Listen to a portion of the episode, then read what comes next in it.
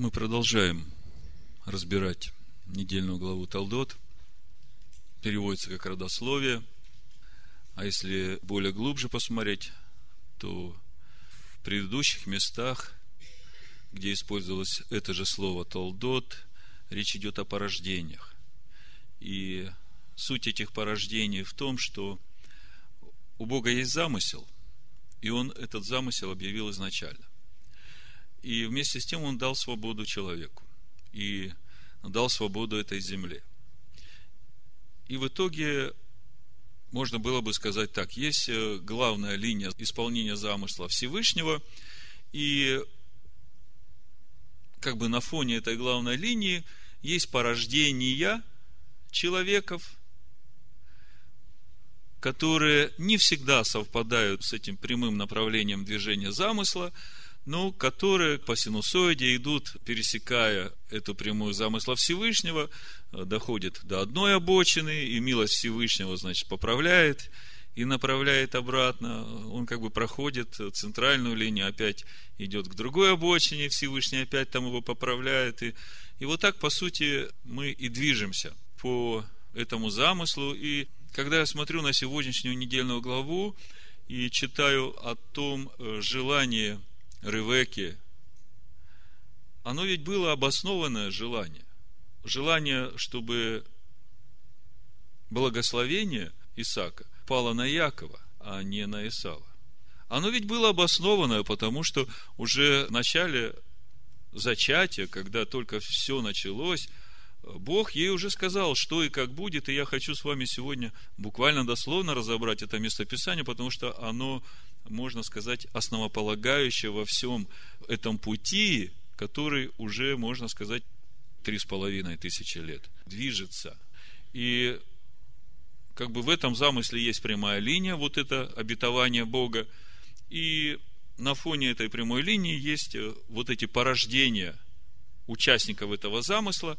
И через эти порождения мы видим, как это его творение движется в исполнение Божьего замысла.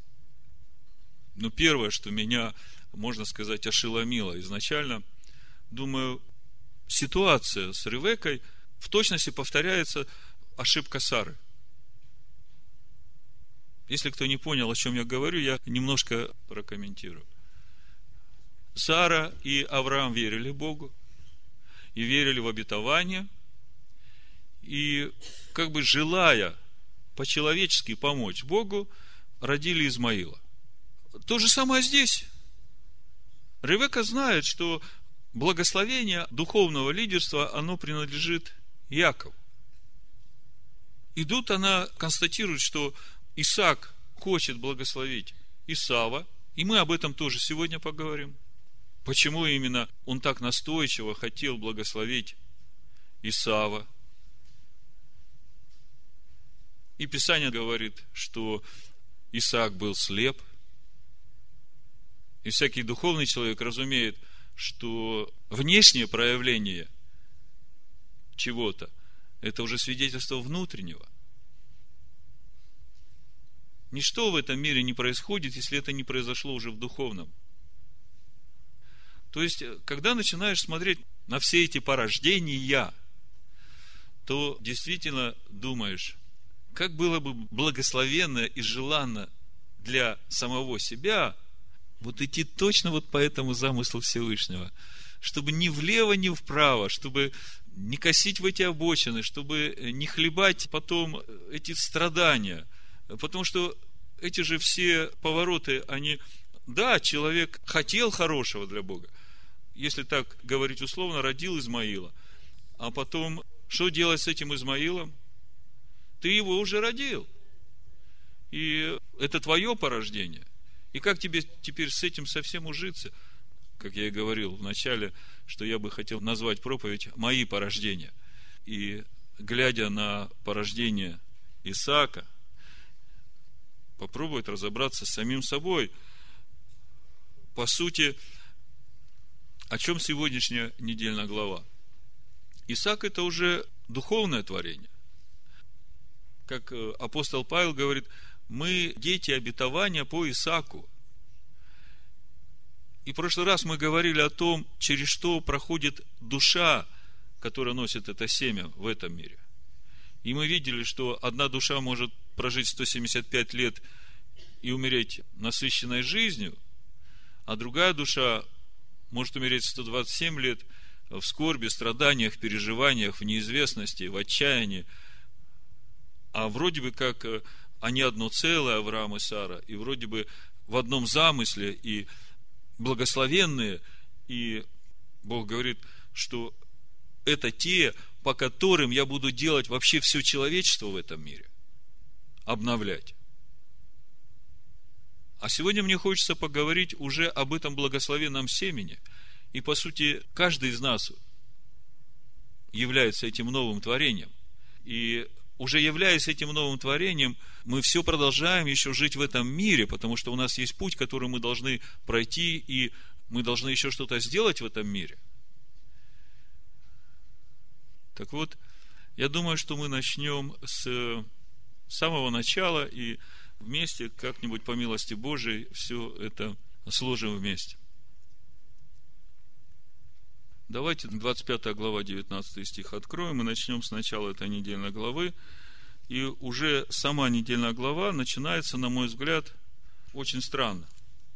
Если вы читали внимательно, вы наверняка обратили внимание на такое сочетание. Написано 19 стих.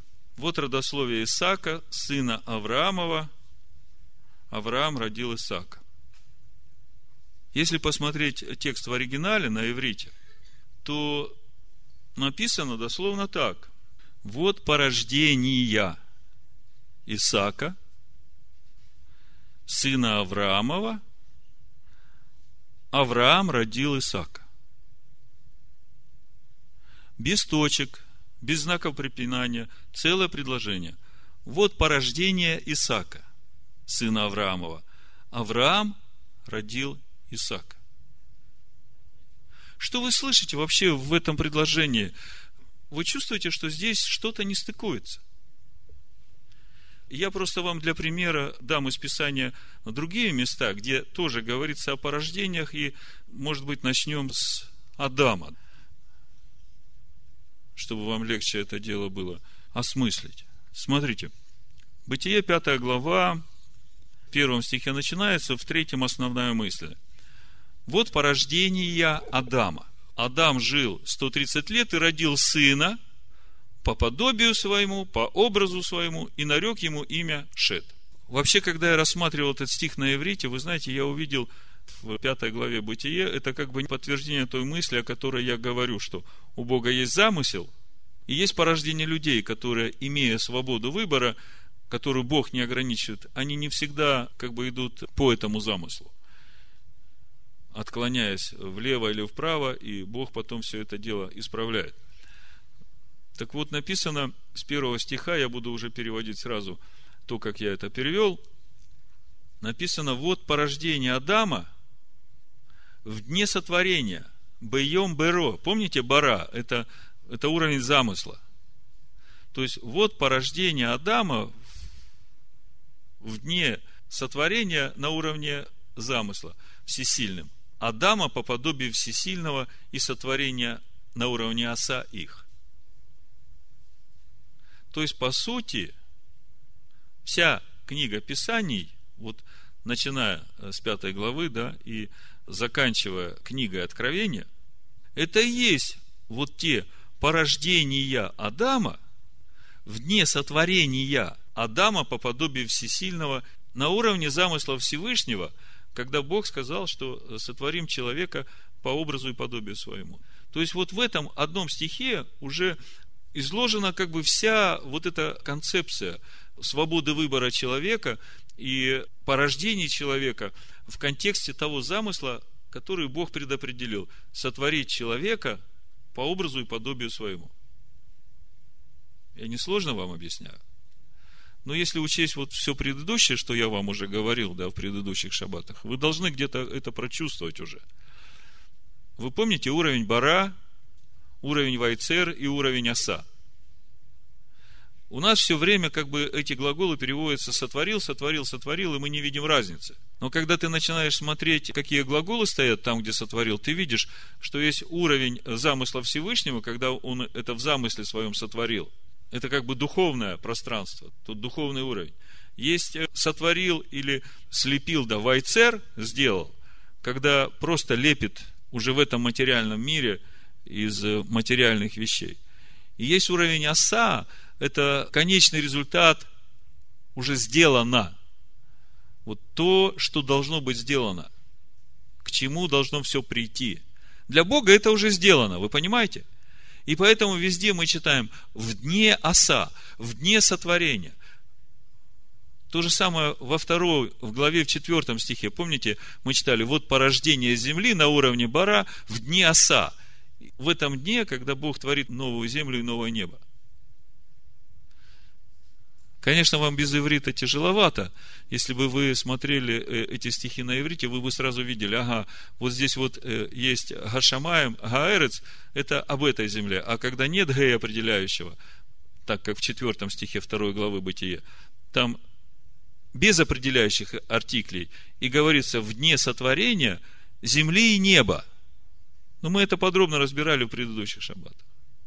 Так вот, то же самое и порождение Адама в дне сотворения, в том же дне сотворения, когда Бог творит человека по своему образу и подобию. Так вот здесь прямо и написано, что это весь процесс, когда Бог уже творит Адама не по образу, а по подобию. Вот в этом стихе 5.1 Бытие написано, когда Бог творил Адама в дне сотворения – по подобию всесильного. Понимаете, это касается вот как раз вот этого всего пути, через который мы проходим, чтобы, имея образ всесильного, обрести и подобие. Мы сегодня с детьми говорили о том, что спасло Ноя. Сначала все говорили лодка. Лодка, которую он построил. Ну, кто-то говорит, Бог спас Ноя. Я говорю, вы все правильно говорите. И лодка спасла Ноя, и Бог спас Ноя. Но что явилось э, первопричиной, что и Бог спас Ноя, и лодка его спасла? Что же было первопричиной? Нох родил Ноха, мужа, праведного, непорочного, ходящего перед Богом. Вот это было первопричиной того, что Бог увидел Ноаха, того, что Бог сказал Ноаху устрой лодку. И мы это говорили в контексте того, как же нам спастись сегодня, живя в этом мире, чтобы прийти в тот мир, который Бог приготовил для нас. Мы с ними разбирали эту тему, взяли третью главу Евангелия от Иоанна, где Ишуа говорит Никодиму, что тебе надо заново родиться. И где-то как-то они начали чувствовать, что рождение заново – это реальные процессы, которые должны проходить внутри меня, чтобы в конечном итоге, я говорю, вот Екобс должен родить Екоба, мужа праведного и непорочного, да? Йонатан должен родить Йонатана, мужа праведного и непорочного. Они все поняли. Они сегодня сейчас там рисуют это. Так вот, речь идет все о тех же порождениях. И мы читаем в сегодняшней недельной главе, вот порождение, вот вы сейчас послушайте еще раз внимательно – написано, вот порождение Исаака, сына Авраама. Авраам родил Исаака. Что вы слышите? Наум слышит, что Исаак ничего не родил. Значит, мы начали с того, что взяли пятую главу Бытие, и третий стих написано. Адам жил 130 лет и родил сына – по подобию своему, по образу своему, и нарек ему имя Шет.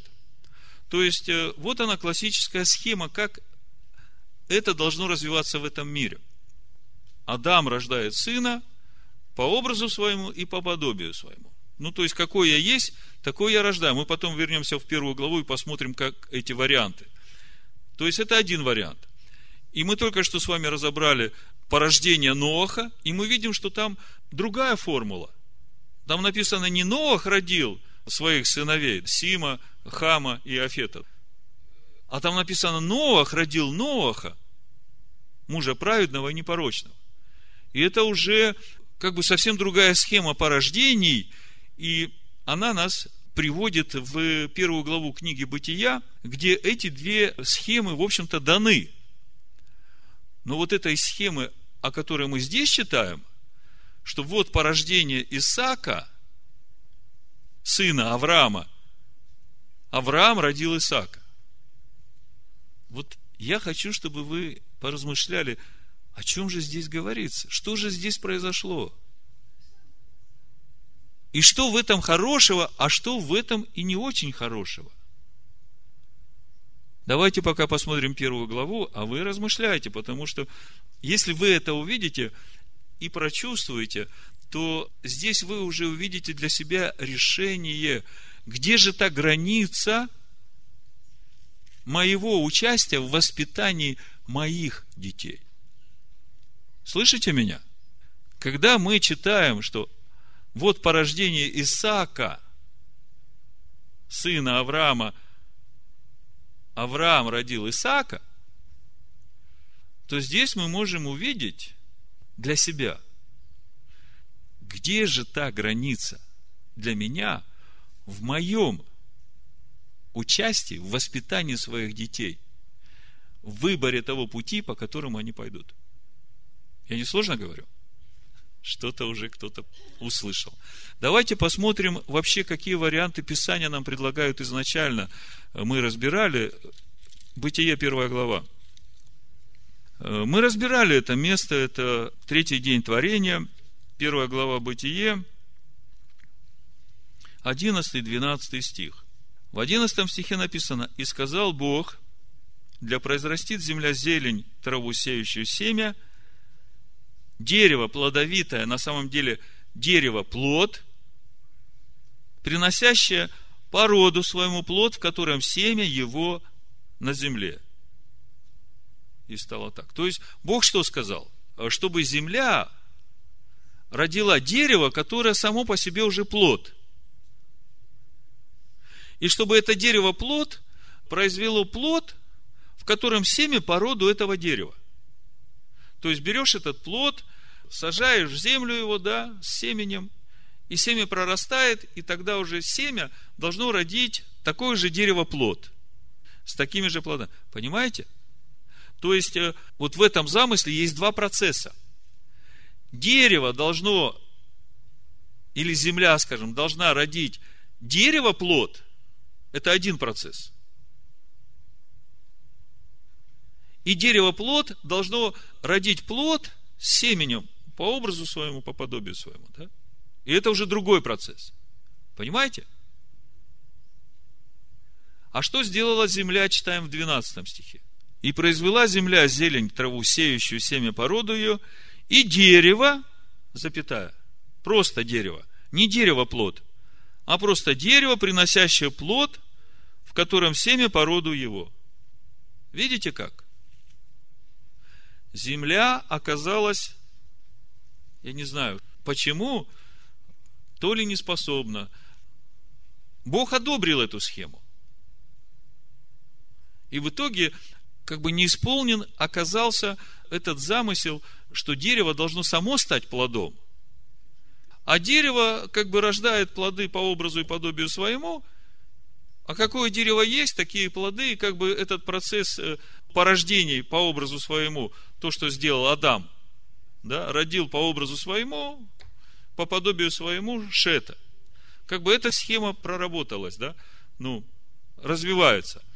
А вот эта схема, которую Бог сказал, что земля должна произрасти дерево, плод, вот этот процесс, вот здесь вот мы его не видим.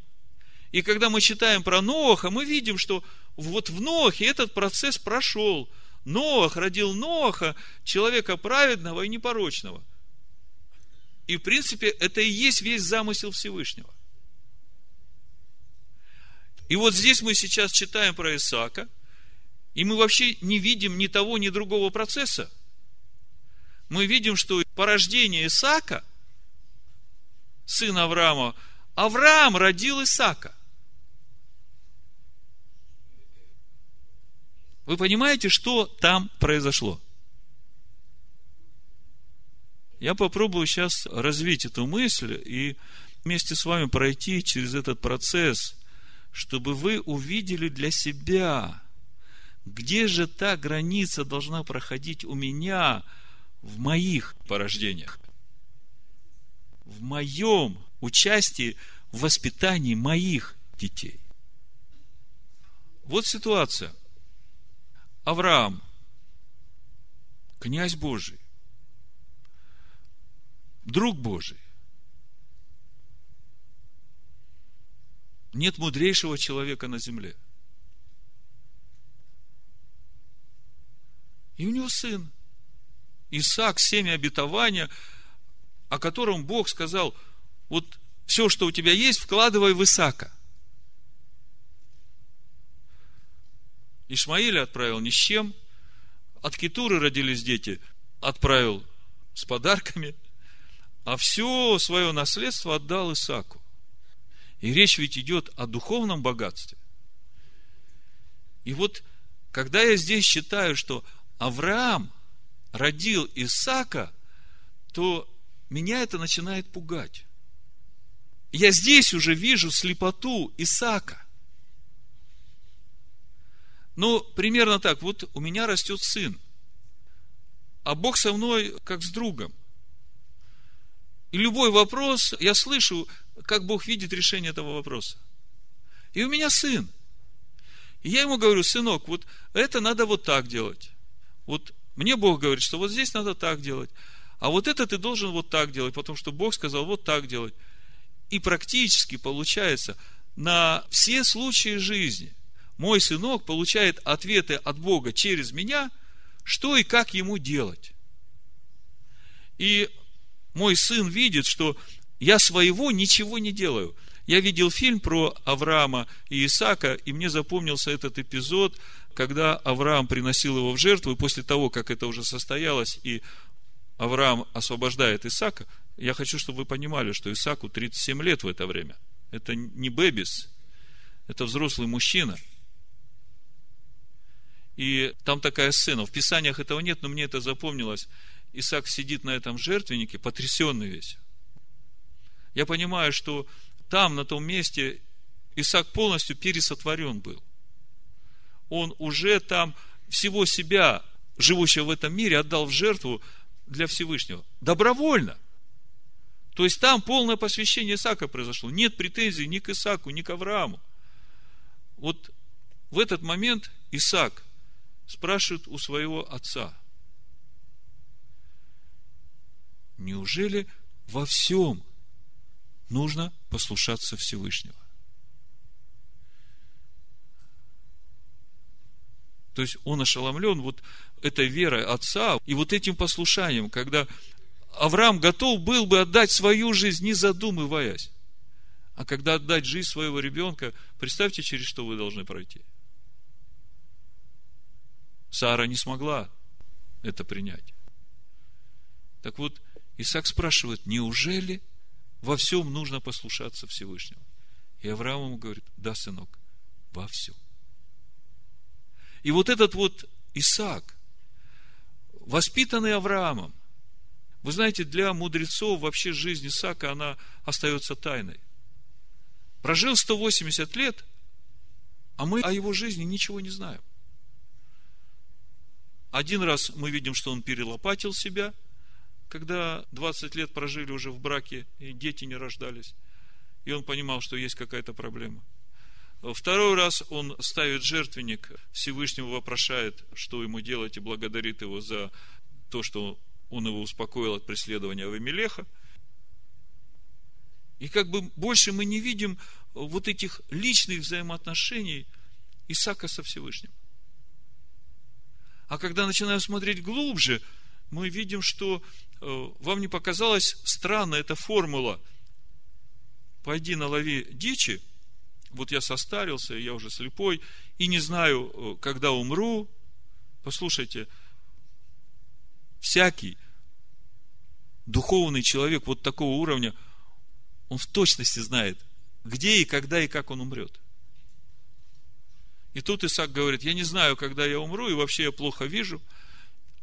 Налови мне дичи, той, которую я люблю, приготовь вот то кушание, которое я люблю, чтобы душа моя благословила тебя. И у меня первый вопрос. Чтобы какая душа благословила? Та, которая наестся вот этого мяса, которое тут бегает? И я смотрю в Писаниях, действительно, в Торе так и написано, чтобы моя нефеш тебя благословила. Вы знаете, что нефеш – это плоть и кровь. То, что Царство Божие не наследует.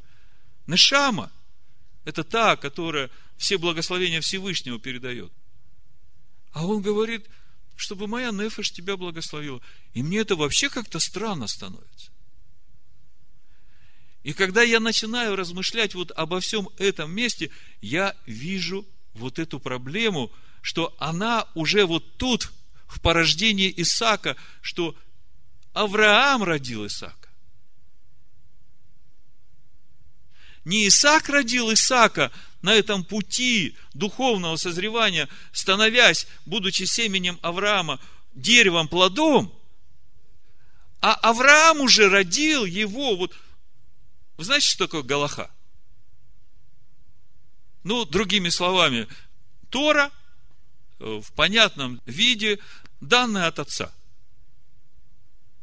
Вы знаете, я вам расскажу один мидраж. Это вам тоже поможет. Мудрецы спрашивают друг друга, а почему Авраам не записал Тору для своих потомков? Мы читаем здесь, в недельной главе, в 26 главе, 4 и 5 стих, Бог говорит Исаку. Опять же, смотрите, говорит Исаку о благословении, а основанием всего этого благословения не Исаак является, а Авраам. Смотрите, как написано, Бог говорит Исааку, умножу потомство твое, как звезды небесные, и дам потомство твоему все земли сии. Благословятся в семени твоем все народы земные, за то, что Авраам послушался гласа моего и соблюдал, что мною заповедано было соблюдать повеления мои, уставы мои и законы мои. И мы читаем там и Мишпатим, и Хуким. И мудрецы задаются вопросом, а почему Авраам не записал Тору для своих потомков. И мы сейчас все читаем, удивляемся. Авраам все это знал, а его потомки, э, сыновья Иакова, уходят в Египет, 200 лет проживают в Египте, и вообще все теряется. И уже когда они выходят из Египта, Бог им опять напоминает. Помните, они пришли в одно место, где было 12 источников и 70 пальмовых деревьев. И там Бог дал им и закон, и заповеди, да, и там испытывал их. И мы как-то говорили, что когда Бог увидел состояние народа, Он увидел только желание народа следовать за Богом, а практически все познание уже было утеряно. Так вот, почему Бог не позволил Аврааму записать Тору? Мудрецы до сих пор недоумевают, и есть такой мидраж. Бытие 15 глава, вы помните, когда Бог благословляет Авраама – я прочитаю с первого стиха. Написано, после сих происшествий было слово Господа к Аврааму в видении сказано, не бойся, Авраам, я твой щит, награда твоя весьма велика. И все это происходит после того, как он разобрался с этими пятью царями. Помните, мы говорили об этом. И он видел, что с тремя стами человек практически невозможно разобраться с пятью армиями. Тем более там сильные цари были. И после этого Бог говорит, не бойся, Авраам. Авраам сказал, Владыка Господи, что ты дашь мне? Я остаюсь бездетным, распорядитель в доме моем этот Илиазер из Дамаска. И сказал Авраам, вот ты не дал мне потомство. И вот домочадец мой, наследник мой. И было слово Господа к нему и сказано, не будет он твоим наследником, но тот, кто произойдет из чресл твоих, будет твоим наследником и вывел его вон и сказал, посмотри на небо и сосчитай звезды, если ты можешь счесть их, и сказал ему, столько будет у тебя потомков. Авраам поверил Господу, и он вменил ему это в праведность, и сказал ему, я, Адонай, который вывел тебя из Ура Халдейского, чтобы дать тебе землю сию во владение. А он сказал, Владыка, Господи, а почему мне узнать, что я буду владеть ею? И на иврите это просто Бама Эда. А как я узнаю? Мудрецы спрашивают, а почему Авраам спрашивает, как я узнаю, что он сомневается в том, что Всевышний ему говорит? Что он сомневается в этих обещаниях Всевышнего? Перед этим мы читаем, Авраам поверил Богу, это вменилось ему праведность, и тут вдруг, э, а почем я узнаю это? Как бы странный вопрос от Авраама, которому вера вменилась в праведность. И мудрецы отвечают. Авраам спросил вот о чем. Если духовное состояние человека определяет его право на землю, то есть недостаточно быть моим сыном или потомком, нужно еще и духовное состояние соответствующее. Как же я узнаю и могу быть уверен, что мои потомки сохранят все это, что я приобрел? Ну хорошо, об Исаке я постараюсь. А внуки, правнуки, праправнуки, как я им все это передам? Как я с этим всем справлюсь? Позволь мне записать Тору для моих потомков – Давай я запишу Тору и этим сохраню для них, моих потомков, знание Бога. И Всевышний через какое-то время ему отвечает. Знанием узнаешь ты. Ядеа теда, что потомки твои будут пришельцами в земле не своей, и поработят их, и будут угнетать их четыреста лет – Другими словами, Бог отвечает и говорит, я их проведу через самый край земли. Чужая страна, угнетение и рабство выше сил человеческих среди чужих народов. То есть самый низкий слой. Пришелец в чужой стране, раб, угнетаемый, без всяких прав. Вы чувствуете, какое отдаление? И я их оттуда выведу. И когда они через все это пройдут – и какое-то зерно знания у них останется, только потом они смогут записать Тору. То есть все это подготовка для того, чтобы знание было дано в письменном виде, оно должно быть выстрадано. Вот то, что приобрел Авраам, он это приобрел благодаря тому, что у него записано было Тора, или он это выстрадал? И мы в послании римлянам читаем, что мы все дети Авраама, если мы идем по следам веры отца нашего Авраама, вот тот путь, который он прошел до того, как получил печать обрезания. И вот сейчас мы говорим об Исаке, которого родил Авраам. И мы говорим, что это порождение Исаака. И вместе с тем мы видим, что, оказывается, Исаак слеп – что же было предпосылкой или причиной этой слепоты Исаака? Как вы думаете? Я пришел к 42 главе Исаия, и я увидел, что здесь о том же. Послушайте, слушайте глухие, смотрите слепые, чтобы видеть, кто так слеп, как раб мой. И глух, как вестник мой, мною посланный. 42 глава Исаия. 18 стих. И дальше. Ты видел многое, но не замечал. Уши были открыты, но не слышал. Господу угодно было ради правды своей возвеличить и прославить Тору.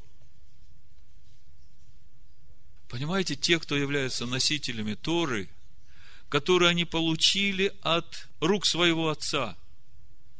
У них сложная задача. Поскольку их научили и дали им эту галаху, я говорю сегодня об Иакове в том числе. Они не сомневаются, что это истина. Они не сомневаются в том, что это Слово Бога, и так надо поступать и жить. И они идут этим. И вместе с тем они остаются слепые и глухие, потому что тут много процессов, тут нельзя вешать ярлыки, понимаете? Богу угодно возвысить и прославить закон. Но должен же кто-то в этом мире быть носителем этого закона. И в итоге оказывается, что тот, кто должен быть носителем этого закона, который должен сохранить его, вообще не потеряв ни одну йоту, он должен оставаться слепым и глухим, потому что ему не дано никакой инициативы. Авраам родил Исаака, хотя говорим о порождениях Исаака. Вы чувствуете, как это тут все завязано? Во-первых, Исаак с самого начала полностью посвятил себя Всевышнему. Это значит, полностью умер для себя. Вы понимаете, у него нет проблемы уже со своими ломками, скажем так, да? Он этот вопрос решил один раз и на всю жизнь. Во-вторых, Авраам ему дал Тору в чистом виде со всем своим опытом познания. Исаак знал, что служение в доме наследует первенец. Потому что папа так сказал, потому что закон Божий так говорит. Первенцы, служители в доме моем. И вот тут вот начало слепоты Исаака в отношении его сыновей. И я вам э, покажу в Писаниях, что именно это являлось причиной слепоты Исаака. Он знал, что благословение должен наследовать первенец.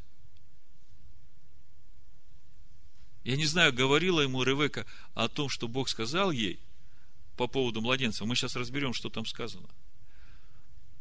Но Исаака это не интересовало. Он Тору получил от отца, от Авраама. И Авраам ему сказал, вообще ни на шаг от этого не отступай. А если мы посмотрим 18 главу Бытие, мы видим, Бог Аврааму об этом сказал. Смотрите, 18 глава, с 18 стиха Бог говорит – от Авраама точно произойдет народ великий и сильный, и благословятся в нем все народы земли, ибо я избрал его для того, чтобы он заповедал сынам своим и дому своему после себя ходить путем Господним. Вы видите, что речь идет о пути Господнем, когда Бог благословляет Исаака, говорит, за то, что Авраам ходил передо мной, исполнял все заповеди мои, постановления мои, уставы мои – Бог это называет путем Господним. То есть, это не есть какие-то общечеловеческие нормы морали. Это уже есть конкретный путь Господень.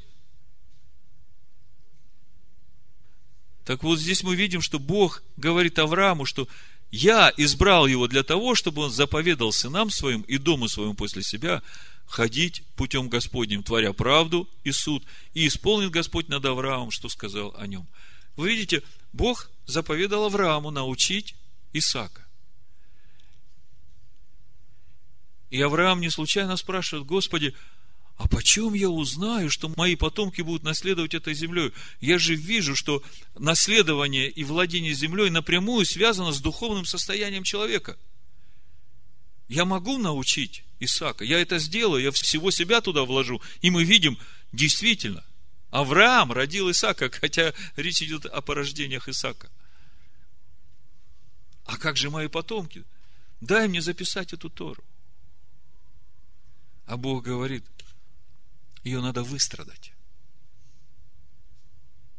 Ее надо выстрадать, чтобы она не на бумаге была, а чтобы она в сердце была записана. И теперь вы понимаете эту проблему, которую мы читали во Второзаконии 5.27, когда народ подошел, услышал голос Бога, услышал Слово Бога, услышал обетование Бога, что я буду вас учить, они подходят и говорят, вот Бог с нами говорил, нам страшно было, вообще какая плоть и кровь может, какая басар может услышать и остаться живой. Давай ты нам говори, что делать, и мы будем делать. Дай нам Галаху, и мы будем делать. И вот тут несколько планов вместе завязаны. Тору надо прославить. А первенцы, которые берут эту Тору как Галаху, они остаются слепыми и глухими, потому что как бы их лишили вот этой вот свободы, которая позволяет взрастить в себе этот плод, дерево плод. Потому что они сначала должны пронести эту Тору и показать всем, что Бог нелицеприятен, И что всякое отступление от этого закона Бога, оно карается и очень строго, и все это на первенце. Вот Наум сегодня говорил, что жизнь Якова, она вообще не сладкая была. С самого начала. Но оказывается, у Бога есть замысел. У Бога есть замысел сохранить Тору как свет для всех людей. Показать всем людям, насколько важна эта Тора. И вместе с тем дать свободу людям в этом процессе делания себя плодом через Сына, который Он посылает. Поэтому мы и читаем. Авраам родил Исаака. И Исаак понимает, что благословлять надо первенца. И он немало не сомневается в этом. И вот приходит момент, когда Ревека забеременела, и она слышит, что там война какая-то. А по иудейской традиции женщины вообще определяют характер ребенка по тому, как он ведет себя в чреве. То есть, вот если вы будете анализировать поведение плода в чреве, вы уже можете точно сказать, каким он будет, когда вырастет. И когда она чувствует в себе вот эту вот борьбу, она наверняка еще и не знает, что там двойня. Она идет спрашивать у Бога, она идет к Богу. У нее вопрос, как это так? Ребенок вымолен. Вы знаете, когда ребенок вымолен, он уже благословенный. Исаак перелопачивал себя, мы читаем молился, и мы читаем Бог услышал, а на самом деле там один и тот же глагол стоит. Ну, давайте посмотрим, тогда я вам покажу. Значит, это мы читаем в 25 главе Бытие, чтобы вы это увидели. 21 стих. Написано, и молился Исаак Господу о жене своей, потому что она была неплодна. И Господь услышал его, и зачала Ревека, жена его. На самом деле написано, что вот это молился Исаак, и Господь услышал, молился и услышал, там один и тот же глагол стоит. И суть этого глагола – это перелопачивать, вот как вилами, знаете, сено переворачиваешь вот с самых нижних слоев, чтобы наверх, чтобы оно все э, на свет, чтобы оно сушилось, чтобы оно не гнило, да, вот такой процесс. И написано, что Исаак, значит, вместе с Ревекой пред Господом перелопачивают себя – 20 лет прожили, детей нет, проблема. А откуда проблема, непонятно. Мы видим, что Исаака родил Авраам, а Ревека, она, тут не случайно ее родословие сказано, смотрите, про Исаака сказано, что его Авраам родил, а про Ревеку сразу дочь Вафуила, арамьянина, еще сестра Лавана. Тут как бы сразу указывается на проблему Ревеки. И уже отсюда можно сделать, почему 20 лет они не рождали. Потому что нужно было решить эту проблему. Богу. И вот тут мы читаем, что Исаак и Ревека перелопачивают себя перед Богом, а дальше написано, Господь услышал, на самом деле написано, а Господь перелопачивал Исаака в это время и Ревеку, когда они молились. Там глагол один и тот же. Тут молился и услышал, а на самом деле перелопачивал, перелопачивал. То есть шел вот этот взаимный процесс. И после этого Ревека зачинает, и Ревека понимает, что это вымоленный ребенок, что у него должно быть все нормально. И тут вдруг они начинают биться. Он говорит, я не понимаю, что-то здесь не так. Зачем мне это? Я, если ты дал ребенка, он же должен быть благословенным, а почему же там такая война происходит? И пошла вопросить Господа. И Господь сказал ей – вот я прочитаю синодальный перевод. Господь сказал ей, два племени в чреве твоем, и два различных народа произойдут из утробы твоей. Один народ сделается сильнее другого, и больший будет служить меньшему. Синодальный перевод. Перевод из Танаха.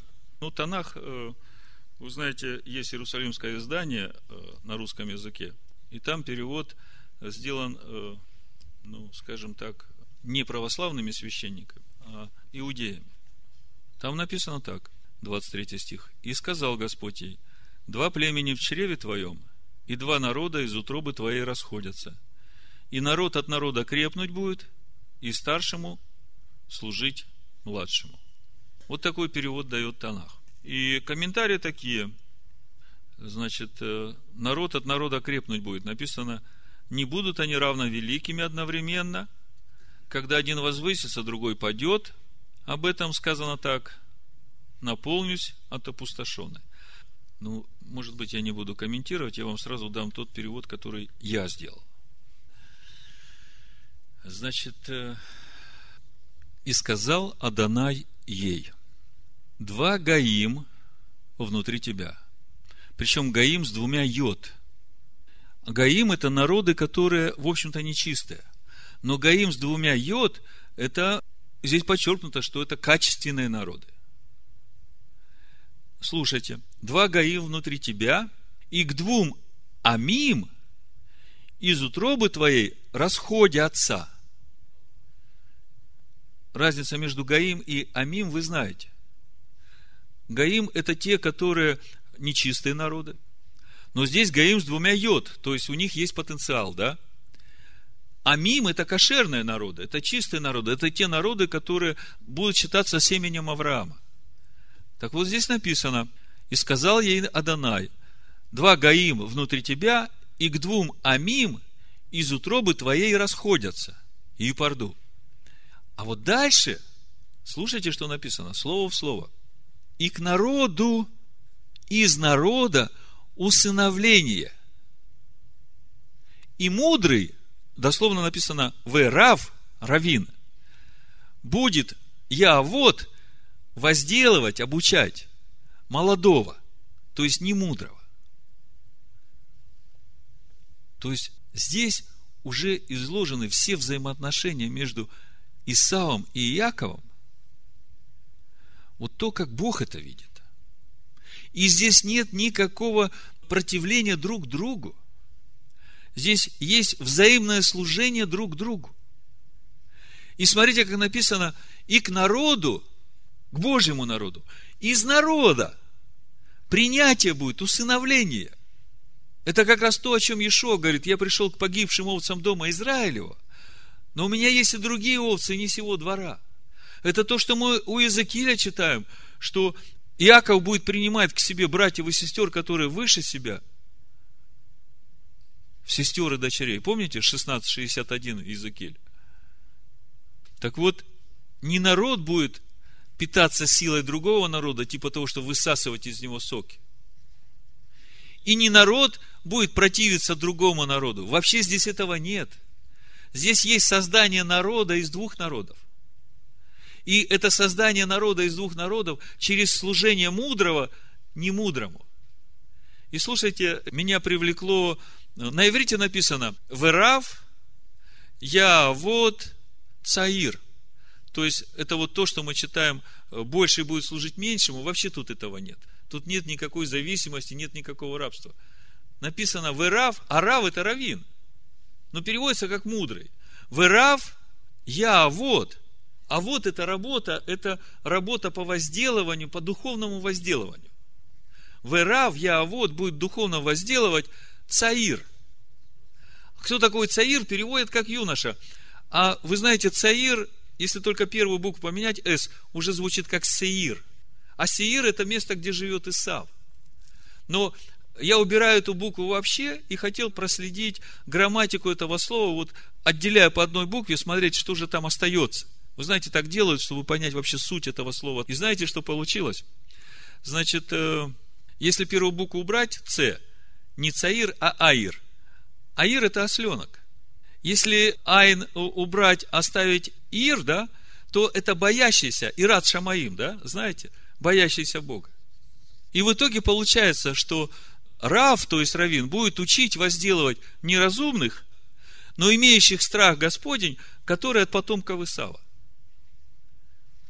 Нету здесь никакого противостояния одного другому. Изначально. Вот то, что Бог сказал Ревеке. И здесь даже не сказано, кто из них мудрый. Кто из них тот Рав – Исаак или Иаков. Но когда мы смотрим по тому, как они рождаются, здесь уже это все можно было увидеть, если бы не духовная слепота Исаака. Исав рождается красный и весь уже в шерсти. Вы когда-нибудь видели э, детей, которые уже волосатые рождаются? Более того, Исав, его назвали, знаете почему Исав? От глагола асе. Асе сделанный, уже сотворенный, вообще укомплектованный, вообще готовый. Мужичок, да. А что это все значит? Вы знаете, у нас один только был сотворенный сразу, укомплектованный. Это тот Вайцер Адам, которого Бог сотворил, который не рожден от женщины. И он весь красный. Адам тоже был красный из глины. И что же получается? Мы видим рождение, как бы у нас на глазах рождается и Нефеш, и за его пету держится Нешама, который выходит, который называют Яков. И уже через это можно было увидеть, кто кому, где, когда служит.